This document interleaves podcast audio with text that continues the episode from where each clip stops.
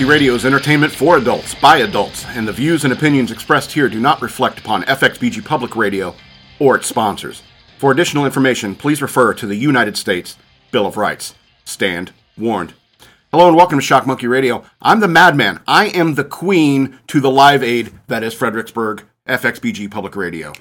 You are welcome. Thank you for listening. I have a lot to talk about today despite my hangover, but we're going to go through it anyway. So the first thing I want to talk about is a show called Firefly, and I don't know if you if you watch this show, but I want to cover a few things because uh, what I want to say has a lot to do with the nature of the characters on the show. They're they're outlaws. These this group of people who uh, this guy Malcolm Reynolds who owns a ship, and he has this crew of a bunch of different varied personalities of all running from the law in some some form or another.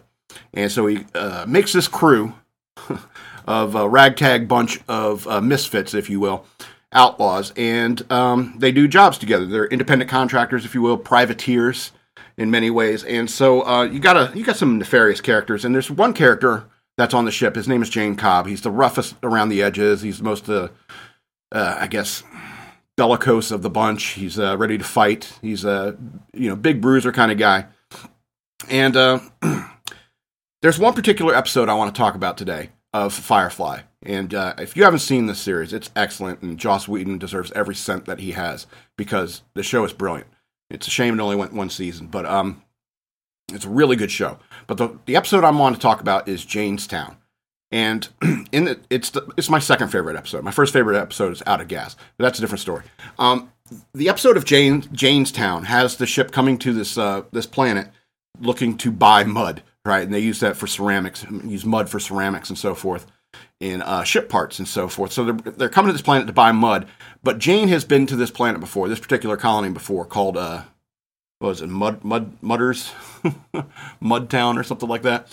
And uh, Jayne's been there before, and so as they're going into town, he starts disguising himself. He wants to strap a gun to his hip, uh, not not to his hip. He wants it like to his body because guns aren't allowed there. And he says like, I definitely want to have a gun. And Mal tells him no guns at all.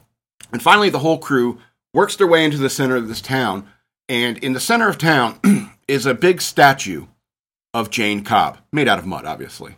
And so, uh, you know, probably kiln forged mud. So, but I mean, it's it's a statue of Jayne Cobb, and everyone is very confused about why there is a statue in this town, including Jayne Cobb.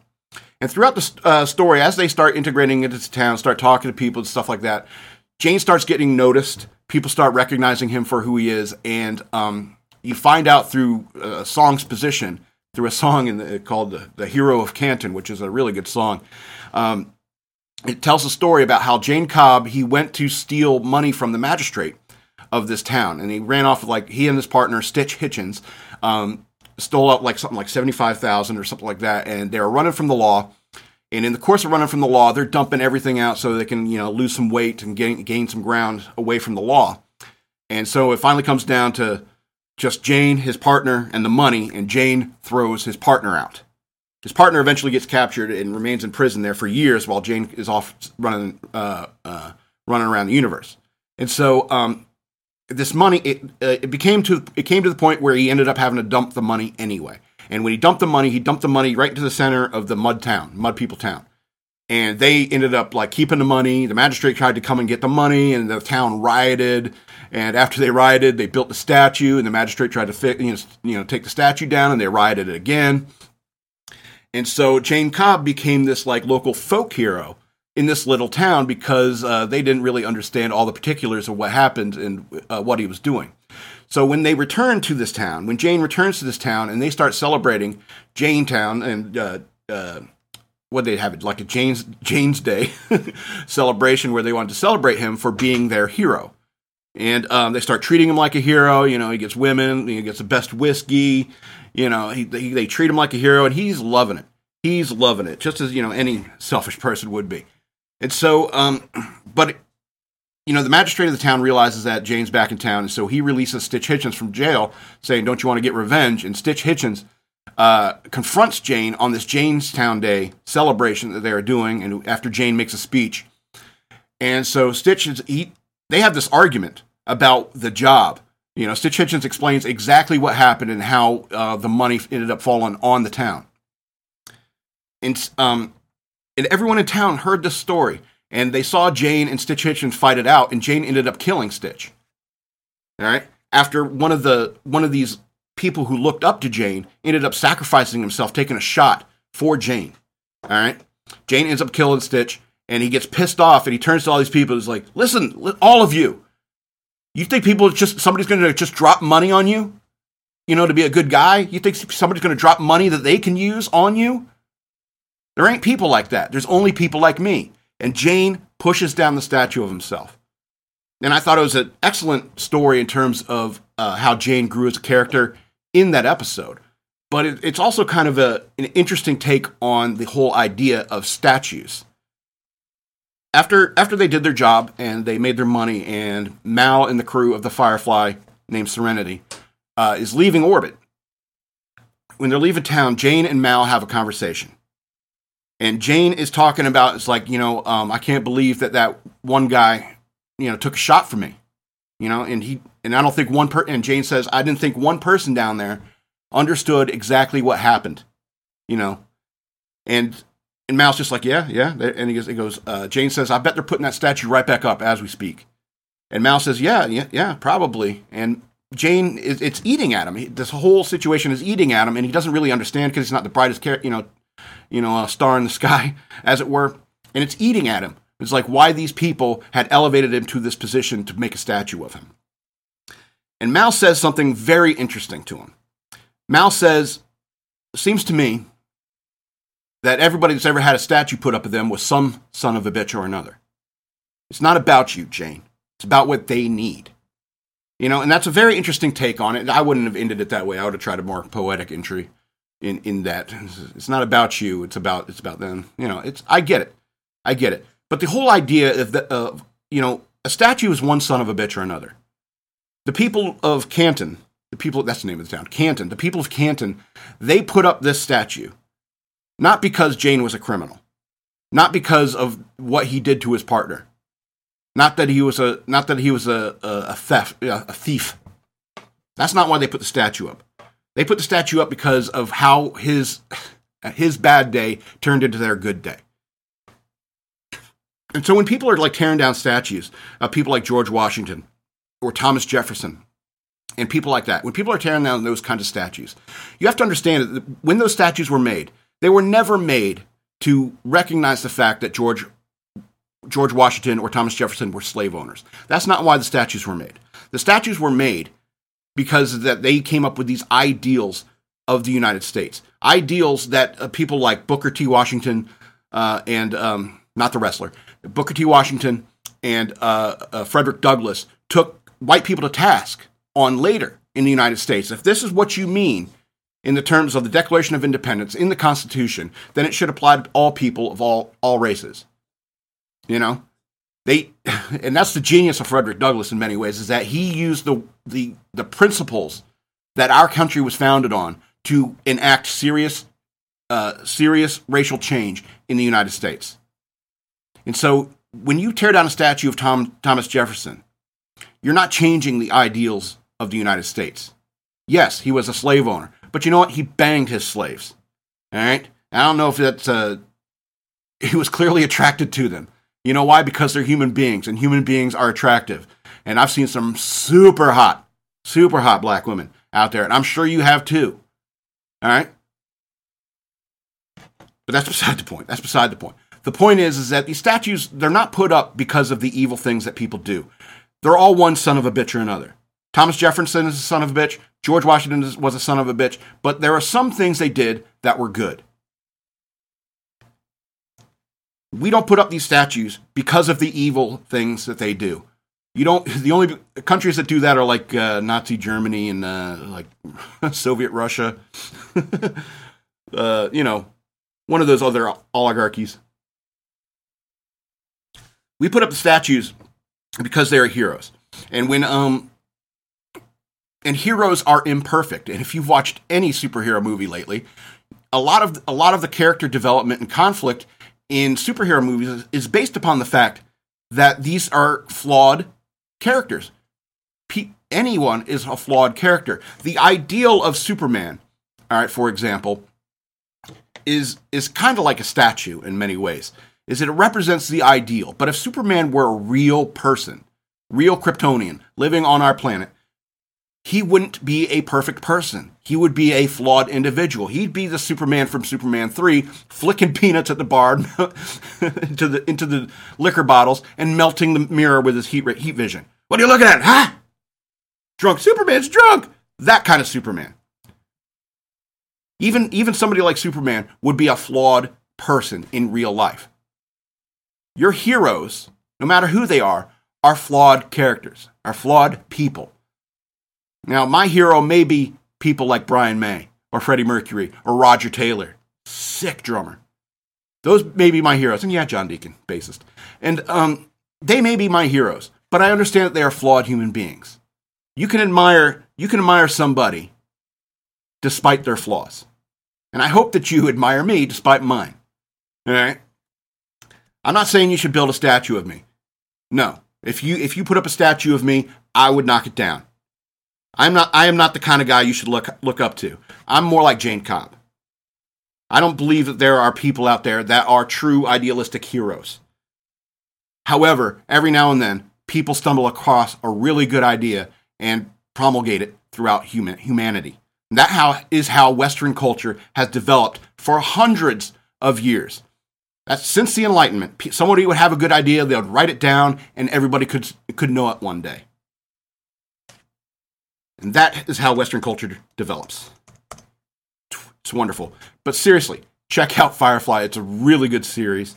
Uh, and uh, I think there's every now and then you get a little a little life lesson in an episode or two. It's it's it's a really good series. I check it check it out. Adam Baldwin plays Jayne Cobb, and uh, I don't know. I've always liked him as an actor ever since uh, Full Metal Jacket. So I I hope you all had um, fun, a fun and safe July 4th. Hope you had fun.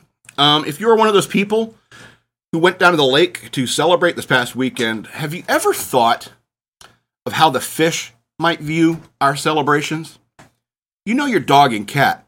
You know, they get pretty freaked out during the 4th, but imagine the perspective of the fish.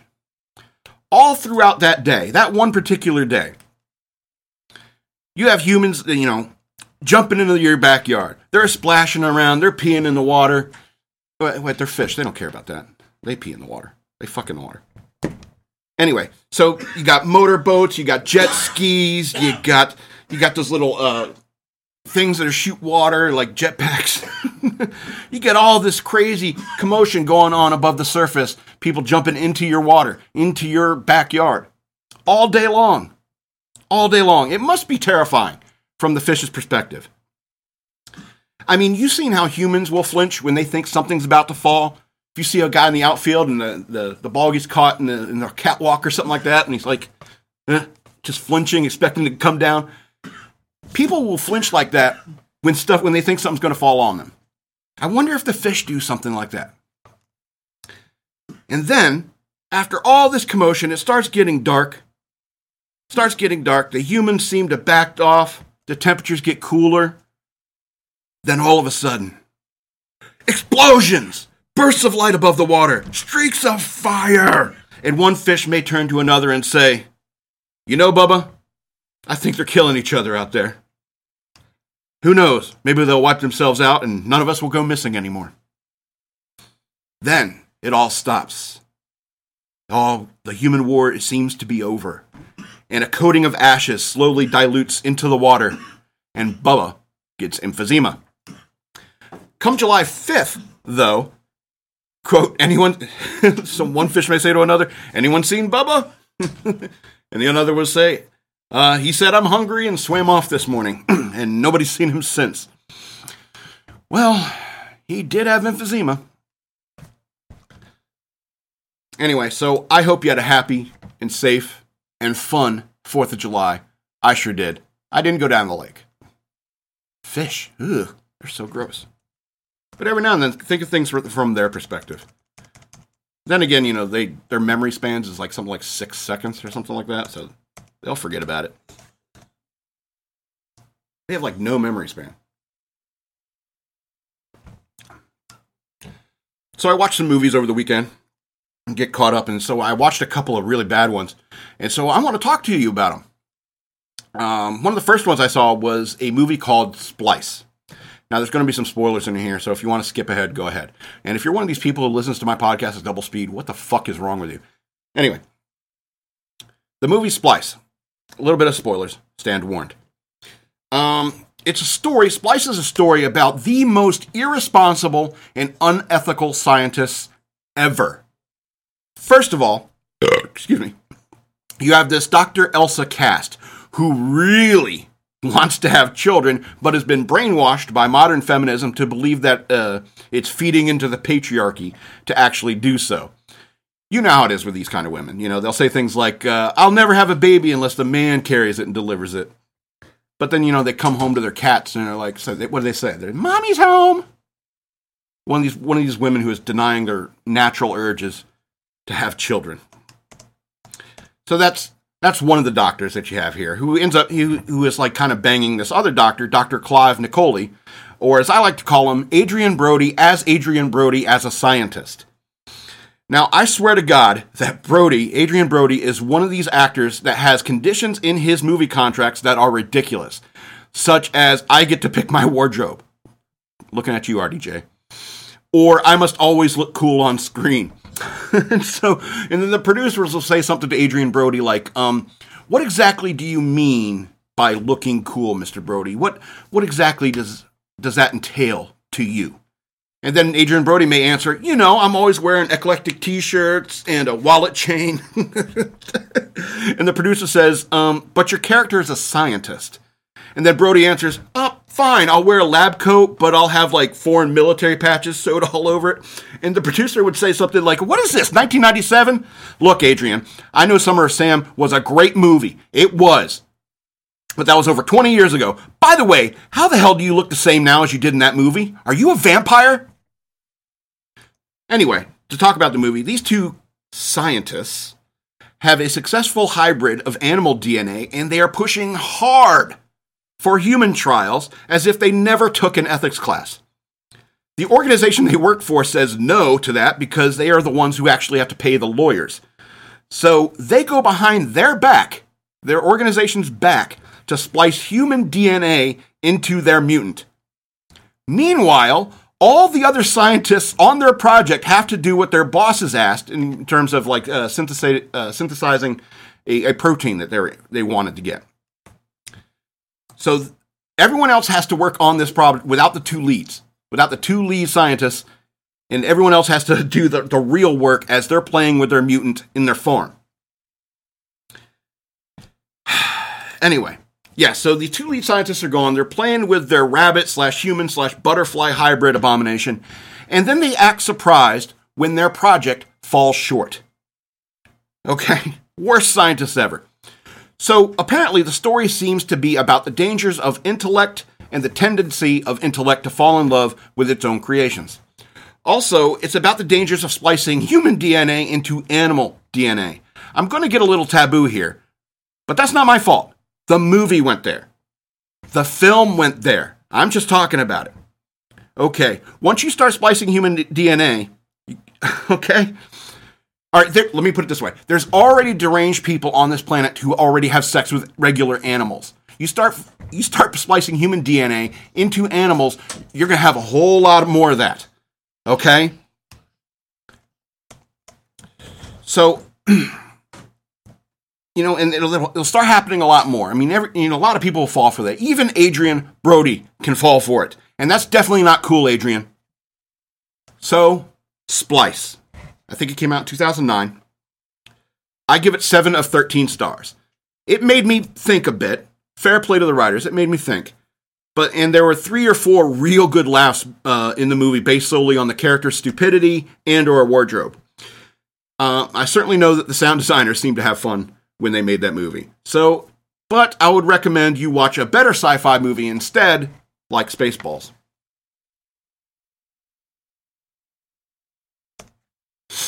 So I watched a newer movie after that. I was like, there's got to be a better movie out here. I was wrong. I watched another movie. It's a newer movie called Mercy Black.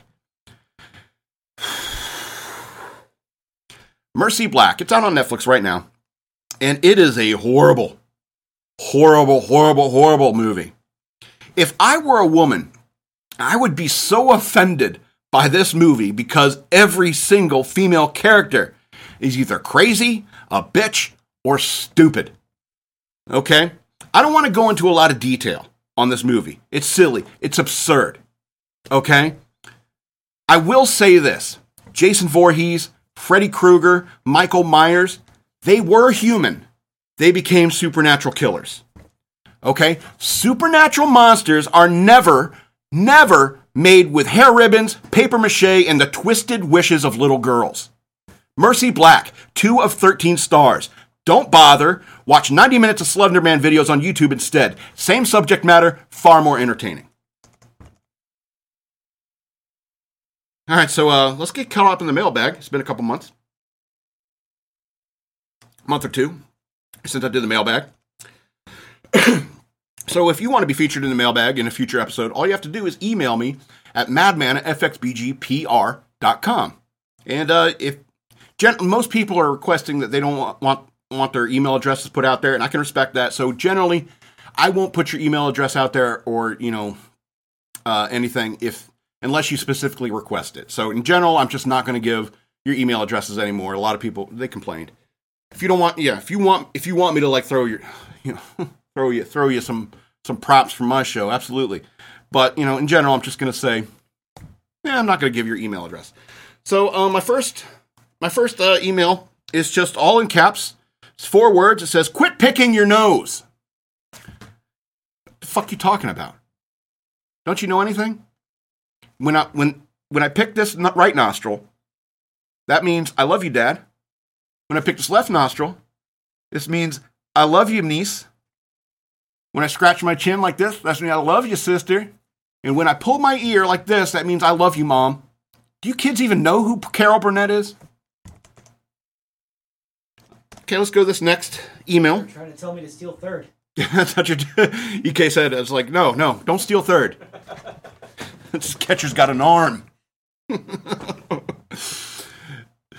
okay, uh, let's, let's go to this next email. Um, it says a lot, but I'm, I summarized it. It's um, it says quit being generally quit being so serious. You go into these politics and you know uh, social issues a lot, and and says quit being so serious and instead focus on the funny. Go back to being funny.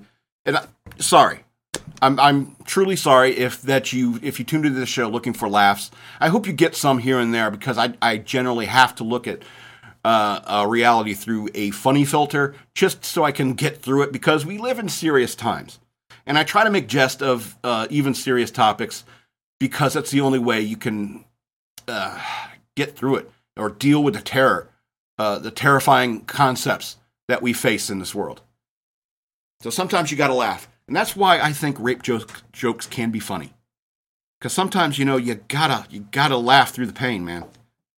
Anyway, but you do have a, a very good point. Maybe I should go back to trying to, in, in, uh, what's the word? Uh, assimilate more humor into my podcast.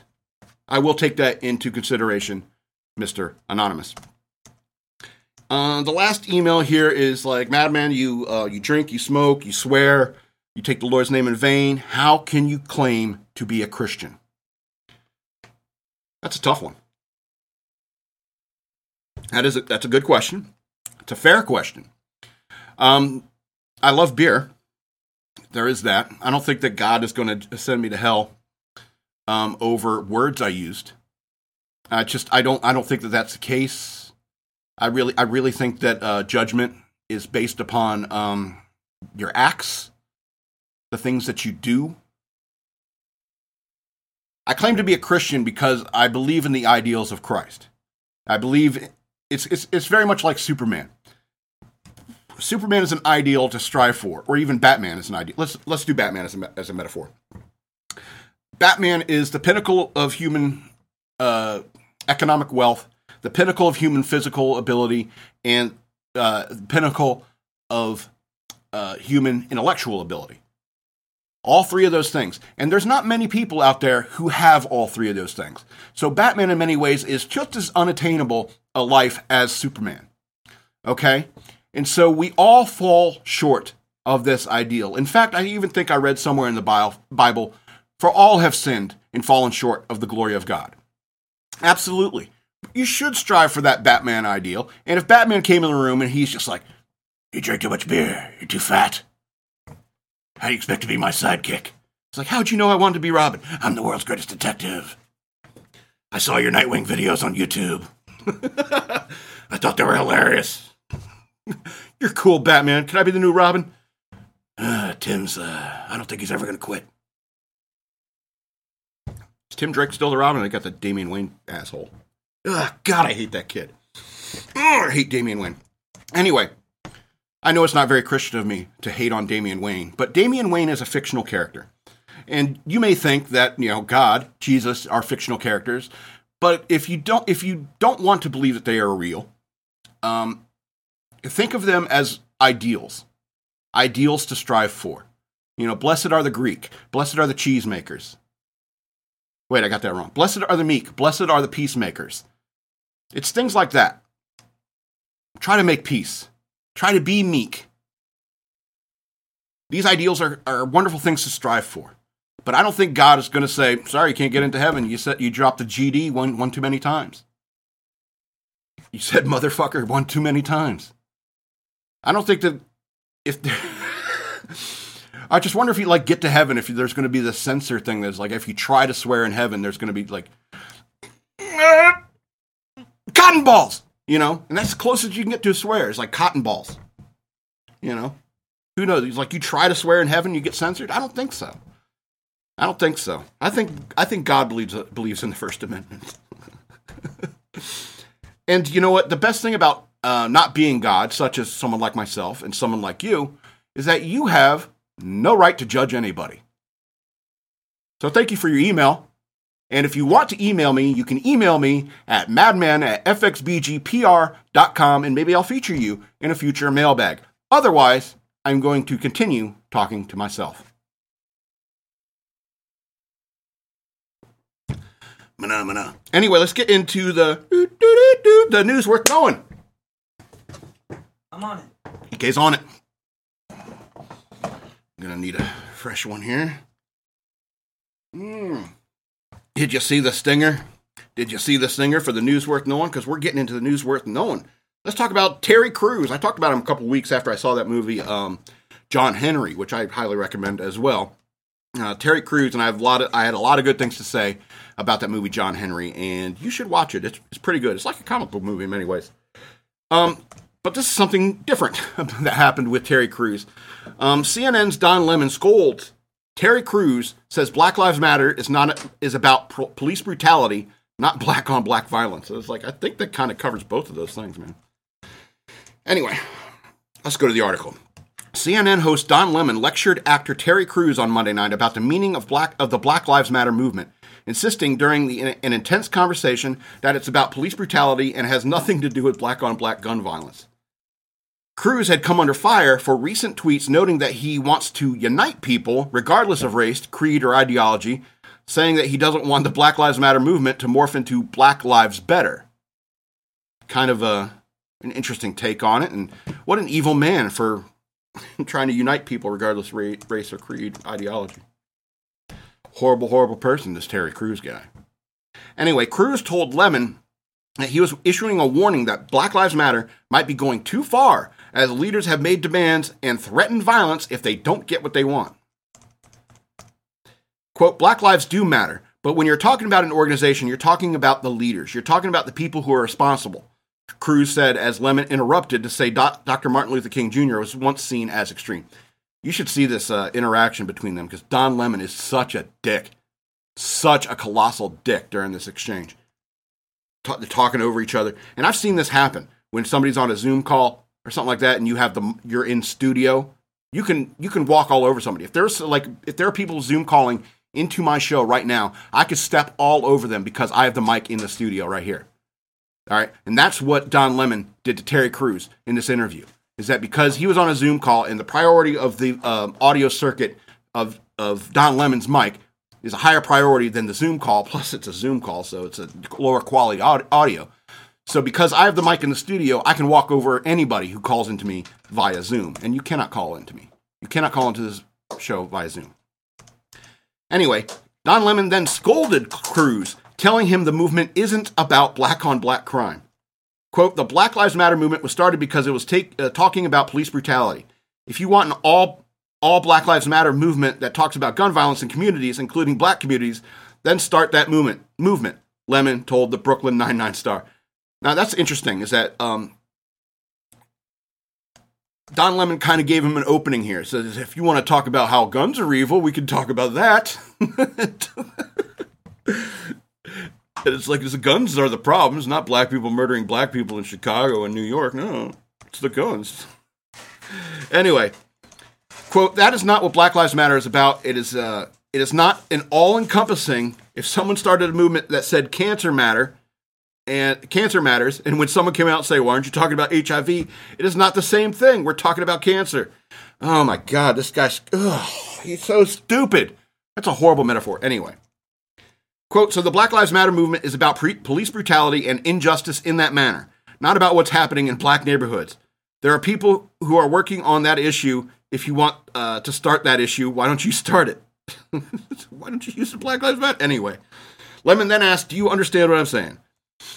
And this is what Crews said, is like when you look at an organization, police, police brutality is not the only thing they're talking about. I agree that it's not what Black Lives. Uh, oh wait, this is uh, sorry, this is Don Lemon speaking. I agree that it's not what Black Lives Matter movement is about, Terry. Black Lives Matter is about police brutality and about criminal justice. Lemon insisted. It's not about what happens to, in communities when it comes to crime. People who live near each other, black people, kill each other, same as whites. It happens every single in every single neighborhood. As Crews tried to tried to respond, the CNN host quickly cut him off, and the segment was over. anyway, you should go check out this. Um, they're talking about like all the background of the, you know the statues coming down. America's got uh, what? Yeah, Black Lives Matter and so forth. It's um, it's a shame. It's a shame that um that I can't be the person to tell somebody like Don Lemon how he's wrong for some reason, he would only be able to listen to somebody like Terry Crews because he's racist. I'm just another white guy ranting on the internet, and that is completely valueless to many, many people. Look at my views. Okay? And I understand that. But Terry Crews is the kind of guy you can respect. I've seen him in interviews, I've seen his, the, the movies he makes, like John Henry. He seems like a real squared away guy. Seems like he's got his head together. All right? And I, I think that they, you know when when people like Terry Crews come up and saying it's like, hey, we need to start looking at this objectively and not just thinking about the issue is is is abolishing the police, defunding the police. First of all, that's the wrong move. Second of all, you know, if you're worried about black people dying, people, you know, they're killing each other. It's this culture of gang violence that goes on in many communities, not just the black community. In many communities where it's a culture of gang violence, where it's always got to be tit for tat, you can't get out. You know, these gangs take over the neighborhoods because the cops don't patrol them. Because liberal politicians in the city say, don't go to those, those neighborhoods. You need to be honest. You need to be objective. And being objective means like ignoring things like race.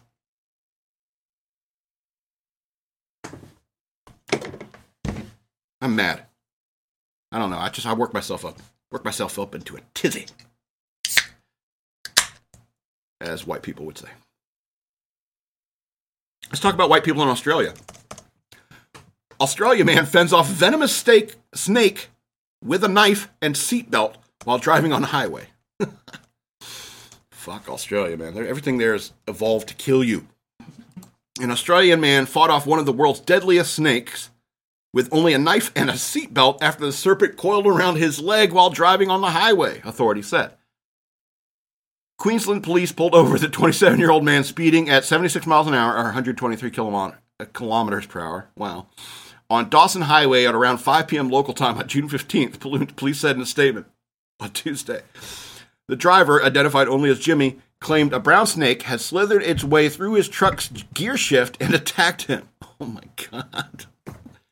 Quote, I'm driving along at about 100 kilometers an hour, and it just started to break. I'm sorry. I'll stop. I get emails from Australian people. It's like, stop doing that. it hurts my ears when you do that. I'm driving along at 100 kilometers an hour, and I started to break. I just started to break. and the more I moved my legs, it started to wrap around me. Its head started striking at the driver's seat, the chair between my legs. Ooh, Ooh scary. police. Uh, Jimmy told police he used a knife and a seatbelt to kill the eastern brown snake, which is one of the world's deadliest, before speeding to the nearest hospital. Hospital. He appeared in a state of shock, telling the officer he feared for his life and wasn't sure whether the snake bit him. I think it has bitten me. It was in the car with me. He's, he can be heard saying in the police video released Tuesday. You can feel my heart, mate. Sorry, it's a reflex. Uh, the police found the dead snake in the back of Jimmy's truck. Did you just throw it? In case they need it, in case they need it for any of them, I'll just throw it in the back of the truck. I imagine like there's like Australian redneck accents. Anyway, um, the officer found the dead snake at the back of Jimmy's truck and called for help from his uh, and called for help from his patrol car. Quote, although, although the traffic officer had heard his fair share of excuses for speeding, he soon realized this was just not just another colorful tale and promptly sought medical assistance. Well, he had the evidence in the truck. I imagine he threw the snake in the back because he's like, if, if I get pulled over or speeding to the hospital, you know, I, at least I got proof and antivenom if I need it. Anyway, paramedics arrived soon after and determined that while Jimmy had not been bitten, he was suffering from shock. it was pretty terrifying, J- Jimmy said after the ordeal. I've never been so happy to see red and blue lights. Yeah, imagine. Yeah, imagine. That thing was striking at like the seat in between your legs. Oh, my adrenaline would be going like crazy. Imagine- yeah, I'd just let go. yeah. I'd have pit. That's In it. case I'd be like, I'd piss on the snake. It would make him angry. Yeah. Anyway, why'd it have to be snakes? Why'd it have to be snakes? anyway. Ugh. Spiders scare me. I used to be like super scared of spiders, but um, I kind of got over it. The only time they really scare me now is like when you're surprised by them. And I'm kind of the same way with snakes. I've always been this. I'm not really scared of snakes, but when I'm surprised by them, yeah. I mean, I was sitting there. Uh, I remember like years ago, I was at home and I was playing like video games on my PlayStation. And I'm just sitting there, you know, minding my own business, playing some Grand Theft Auto or whatever like that, and all of a sudden, this spider just comes down, lands right on my cheek. Surprised me, to say the least. And that's when I freaked out. But if I'm if I'm like moving stuff around in my bathroom, I see a spider. It's like, oh, spider. Try to get it out as humanely as possible until he starts running. and I might lose him. Then I kill him. All right.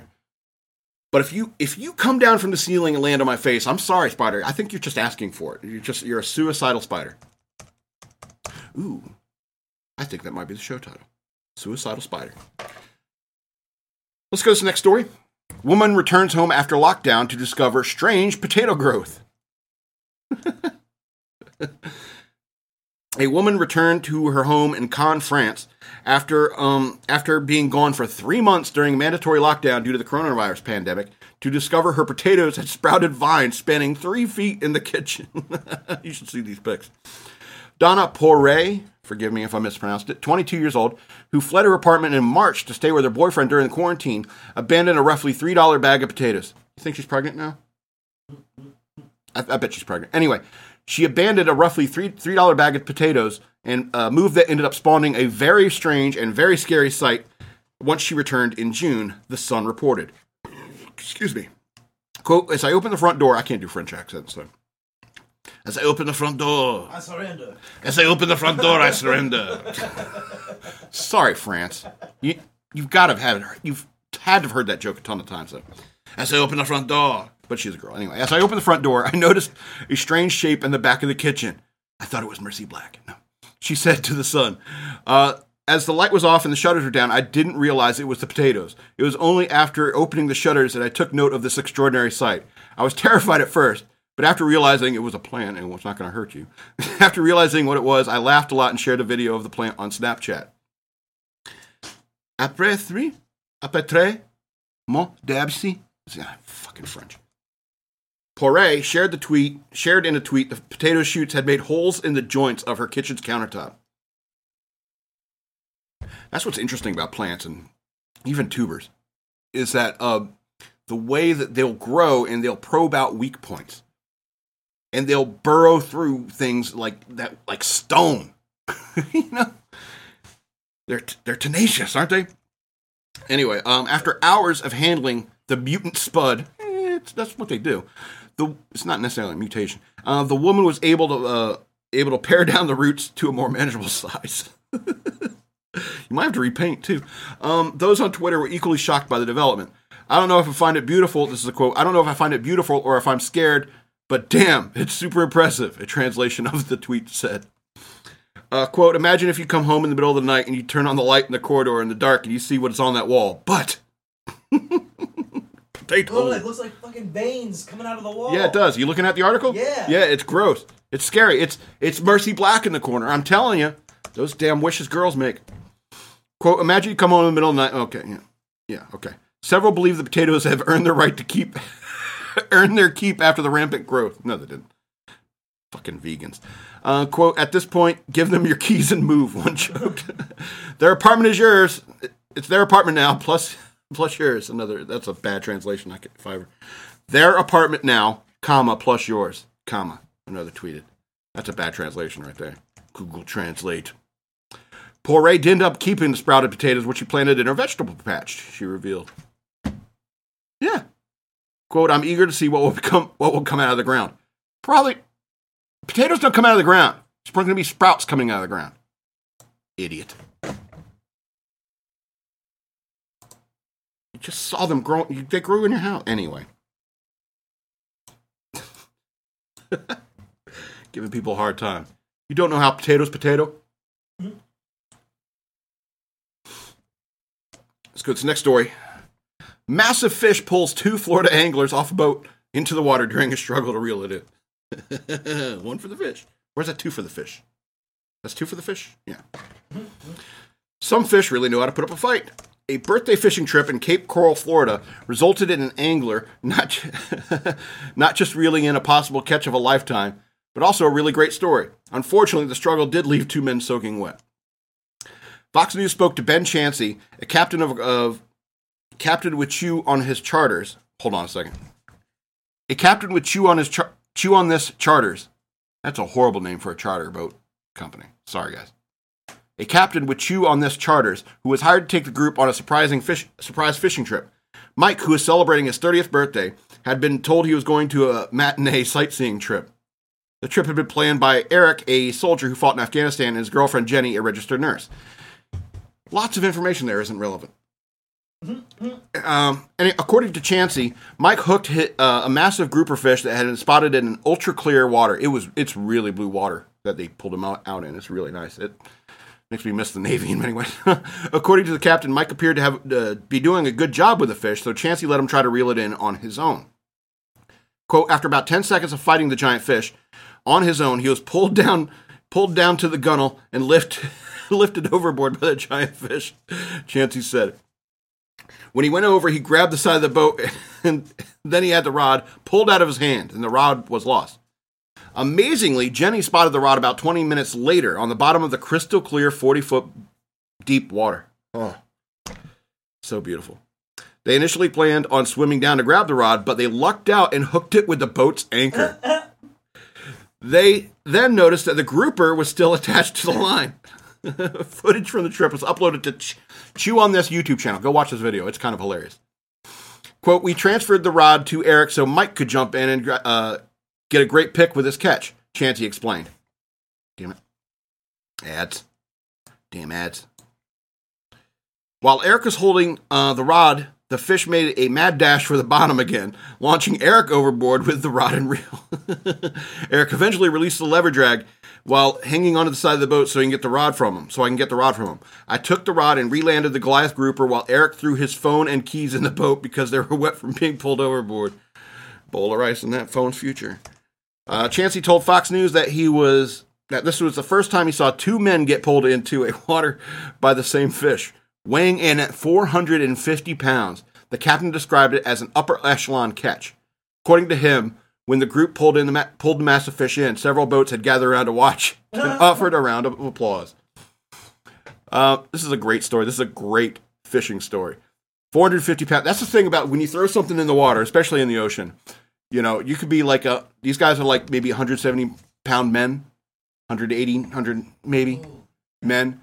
But when you're outweighed by a 450 pound grouper, you have no way of knowing the weight of whatever it is that's on your hook. You know what I mean? So, I love a good fight. I love a good fight when fishing. And so um, this is a very good fishing story. And from the video, I mean, it just looks, uh, it just looks beautiful. It looks beau- beautiful. And um, even if like Chew on This Charters is like the best charter there in uh, Cape, what is it, Cape Coral, Florida? Port Coral? Cape Coral, Florida. I had it right. I don't know. I don't think I would I would get into it because of the, the name alone. That's a chew on this charters. You know, it, it should roll off the tongue. It shouldn't be a tongue twister. You know, if you, if you start a business, it shouldn't shouldn't be a tongue twister. FXBG Public Radio. FXBG Public Radio. That's not a tongue twister. Okay, we're we're, we're good. We're good. We don't have to change the name. We got two more stories here. I like to keep it upbeat towards the end. Excuse me. Uh, Tennessee rescue dog alerts owner to house fire next door, saves sleeping family. Rescue dog in Tennessee became a 4th of July hero after alerting her owner to a house fire next door and saving a family asleep inside. R O U X, Rue? Rue. Rue, a three year old Belgian Mal- Malinois? Yeah. That looks French to me. Malinois? Malinois was barking frantically and unusually at the front door of owner Jeff LaCate's home in Franklin. Where does this happen? Tennessee? Yeah. Lot, like lot a- lot French. yeah, a French name, French French town. Welcome to Little Paris, Tennessee. anyway, so Jeff LaCate's, LaCate's home in Franklin, about 21 miles north of Nashville, late Saturday night, the fire department press release said. While LaCate's opened the door to investigate, Rue bolted outside. LaCate's followed and saw his fam- his neighbor's home on fire. LaCate's pounded on their door, waking the family of three still inside. They escaped with their pets unharmed. LaCate's used his garden hose to fight the flames until firefighters arrived. What a good neighbor. He's like State Farm. Franklin Fire Marshal Andy King said consumer fireworks, which are illegal in Franklin, sparked the fire. Hmm. Bummer. I bet he got a citation. Damn. Uh, video evidence showed that the fire began on the exterior of the home at about 10:20 p.m. Uh, after an about an hour after the homeowner threw out fireworks in his trash and other combustible materials. King said, "Oh my God! Don't you people know you need to put them in a bucket of water?" Fire caused an ex- estimated fifty thousand dollars in damages, according to release the release. In a twist of fate, Rue and LaCate would would never have found each other if not for the woman who lives in the home that caught fire. She is a dog groomer, and the reason why LaCate's do- adopted Rue 15 months earlier, uh, and it's the reason why uh, they do- they adopted the dog 15 months earlier. She knew Rue uh, was a similar breed to LaCate's German Shepherd that had died. She helped LaCate's adopt Rue, who needed a good home. Oh, good dog. That's a good dog. I'm I'm looking at the picture. Sorry. Look at the good dog. Spit all over the dog. Quote dog. Don't you love dogs? Aren't they like the bestest? Aren't they the, the best? You know, um, Scott Wharton and I were talking about Twilight Zone episodes, and he was talking uh, talked talked on Facebook about the hunt, the Twilight Zone episode, the hunt, about a guy and his dog, and he was talking about it on Facebook, and I read it, and I was just like, man, I haven't thought about that episode in so long, and I got a little misty eyed, and I just, I'm not crying, you're crying. I, I love my dog. I miss my dog. I do. I miss my dog. Anyway, I don't want to get another one though because I don't want some asshole out on the streets yelling at me. Oh, don't let your dog shit there. You got to pick up your dog shit. And it's like you pick up my dog shit. Pick up shit. Change my diaper. Anyway, that's a good insult to say to another adult. If you're an adult and you say "change my diaper" to another human, another adult, they're- uh, that's great. That's a great insult. I can't take credit for that though. If you if you do use that, and you, have to you have to credit Gavin McInnes. Change my diaper. I think he got it from one of his kids. I think his son said it to him. Change my diaper. anyway, last story. We may end early. Who knows? Uh, Tennessee Church donates $1,000 to each member of the local uh, police department in wake in the wake of defund movement. Hundreds attended an Independence Day ceremony hosted by a church in Jonesboro, Tennessee, honoring the local police department in the wake of protests to defund and, in some case, abolish law enforcement altogether. Lighthouse Miss- Missionary Baptist Church made a quote bold statement of support by giving $1,000 to every member of the town's police department, totaling $23,000. Small town. The Christian Post reports. Quote, We at Lighthouse believe enough is enough, Pastor Perry uh, Cleek said in his decision to support law enforcement on the courthouse steps in downtown Jonesboro on July 4th. Quote, It's past time for the silent majority of Americans who do not approve of lawless, lawlessness and anarchy in the streets, who do not support any movement that calls for the murder of police officers, who are willing to condemn those who loot and vandalize and destroy both public and private property, to stand tall and firm and let our voice be heard, the Baptist pastor added. Police Chief Ron Street and his employees were honored by the pastor. Quote, I have every confidence in Chief Ron Street that he would never tolerate an abusive, racist, unprofessional officer, Cleek said. Yeah, and there's probably tons of people like that. Tons and tons. A large majority of police officers like that. I guarantee it. Quote, Chief, Chief Street Chief Street, and all of the uh, personnel of the Jonesboro Police Department, all 23 of them. You have our appreciation, our encouragement, our support. And our church wants to show that with more than words. And then he pulled out a guitar, and they played More Than Words by Extreme. No, no, it's, it's no. He handed $1,000 checks to every employee. I got that way wrong. He handed $1,000 of checks to every employee at the Jonesboro Department of Public Safety. Quote, We are very appreciated, appreciative of the citizen and church support. Uh, Street told Fox News. With everything that's going on in, in, the country, defunding and everything, it's nice to have your, your citizens behind you and supporting the work we do in the community here. We found the opposite of that. We've been supported. Uh, the police related death of George Floyd on May 25th sparked the uh, calls to defund the police departments across the country. On Sunday, during his sermon, Cleek noted uh, Floyd's death, quote, brought a rare moment of national unity. It was a, yes, it was a rare moment, rare and brief moment of national unity. You're right.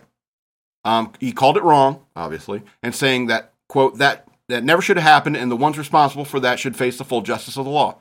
And they're currently in the process of doing that, by the way. But you, still need to riot. He added, quote, too bad it was seized upon by those who have never seemed to miss an opportunity to criticize and try to harm America.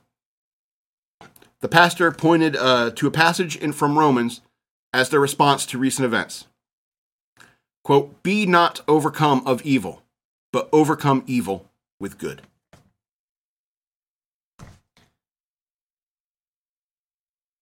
I like to end, you know, the last story to be upbeat and so forth. It's um,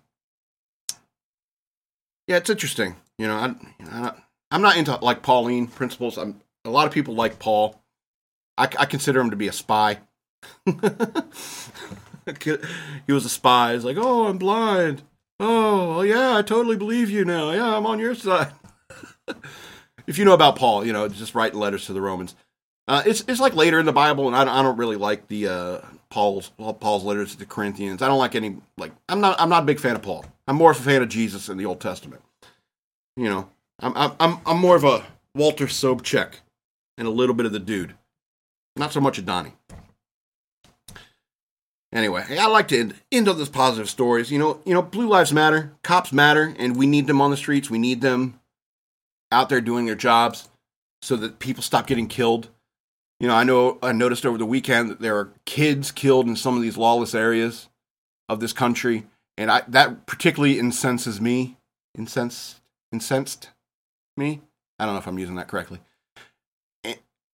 I, I, it's a shame that any, I mean, anyone dying is a tragedy obviously. But you know, when kids start dying, that that really really hits hits hard, and that hits hard to anybody with a conscience, if you ask me. And I don't like that. I don't like the fact that you know some anybody dies because somebody failed to support law and order. All right. You can't give rioters room to riot and think that they're they're going to ha- be happy with it. Granted, the entire like uh, Chaz Chop thing and a lot of these uh, pro quote let's let's call them rioters. Let's, these rioters they they they don't have any focus. They like, we want to start a revolution. And like, okay, what are you gonna do? Um, make a garden, I guess. You know, it's a revolution with no no agenda.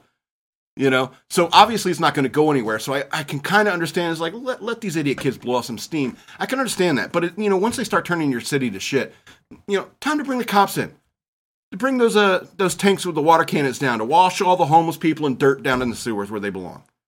All right, not, not, not forgive me. I didn't. I don't mean homeless people belong in the sewers, but you definitely need to wash it down. You know, you need to clean up your cities, starting with the crime, and then you know you can start working on getting the graffiti off the walls from these spoiled children with no agenda in the middle of a revolution that they have no idea where you know what to do with it. Anyway, God bl- blessed are the cheesemakers. Excuse me. Blessed are the peacemakers. Life of Brian. That's where I get that from. Life of Brian. Now I, now I know I'm screwing that up. Oh my lord. So anyway, um, I, I want to encourage you. It's like I I did a bunch of posts last night on Facebook. I hope you l- liked them or saw them. Um, uh, I'm gonna I'm gonna try to start doing that more on Facebook over at Shock Monkey Radio Redux on Facebook. I'm gonna try to start writing in there more so you know can keep you entertained during the week in between shows. Uh, as best as I can, because you know I get like six, seven beers in me. You know I'll just start typing like crazy. I wrote I wrote three books like that. If you go over on Amazon.com, you can search for Scott L. Robbins with two T's and two B's, and you can find my books. I got the Exit 13 uh, three book series. Um, I got the Ravings of a Madman book, and I got the the Bunny Years, a memoir, a story about a uh, a novel about a superhero. And yeah, you can go check those out. And so I'm a writer, and that's what writers do. You know, they drink and they write. And so it's um, you can go check those out. Um, I I'm asking you to go over to YouTube, be, subscribe to my YouTube channel, search for Shock Monkey Radio on YouTube, subscribe to my channel, like, share, and share it with your friends. If you find something, he's like, dude, have you ever thought about Nightwing's ass? This dude, you won't believe how much this dude has thought about Nightwing's ass. And I swear to God, he's straight. He's straighter than Bo Burnham. Fine. Go ahead, show your friends. Show your friends your favorite videos of, Shock Monkey Radio. Shock Monkey Radio on YouTube. Please like, share, and subscribe. Um, also, if you feel so inclined, please go over to patreon.com slash shock monkey radio. Become a patron. You can get access to all of our video content and some special stuff that I put behind the paywall just for you patrons out there. You are welcome. You can also advertise with, on this show using Patreon, so go over there. You can also become like an advertiser with FXBG Public Radio, the station as a whole, at patreon.com slash FXBG Public Radio, and you can support us, or you could, you're, uh, well, if you don't want to support me, you can support the station as a whole. And um, if you're interested in making having your own show on FXBG Public Radio, it's very it's very easy, very very little effort on your part. All you got to do is sit here and rant at a microphone and camera, just like I'm doing right now. That's all. There are tons of you know those people. You know those people who talk all the time, like the Scarecrow and the Wizard of Oz, like blah blah blah blah blah blah blah. If you don't have a brain, how's your mouth working? How are you upright?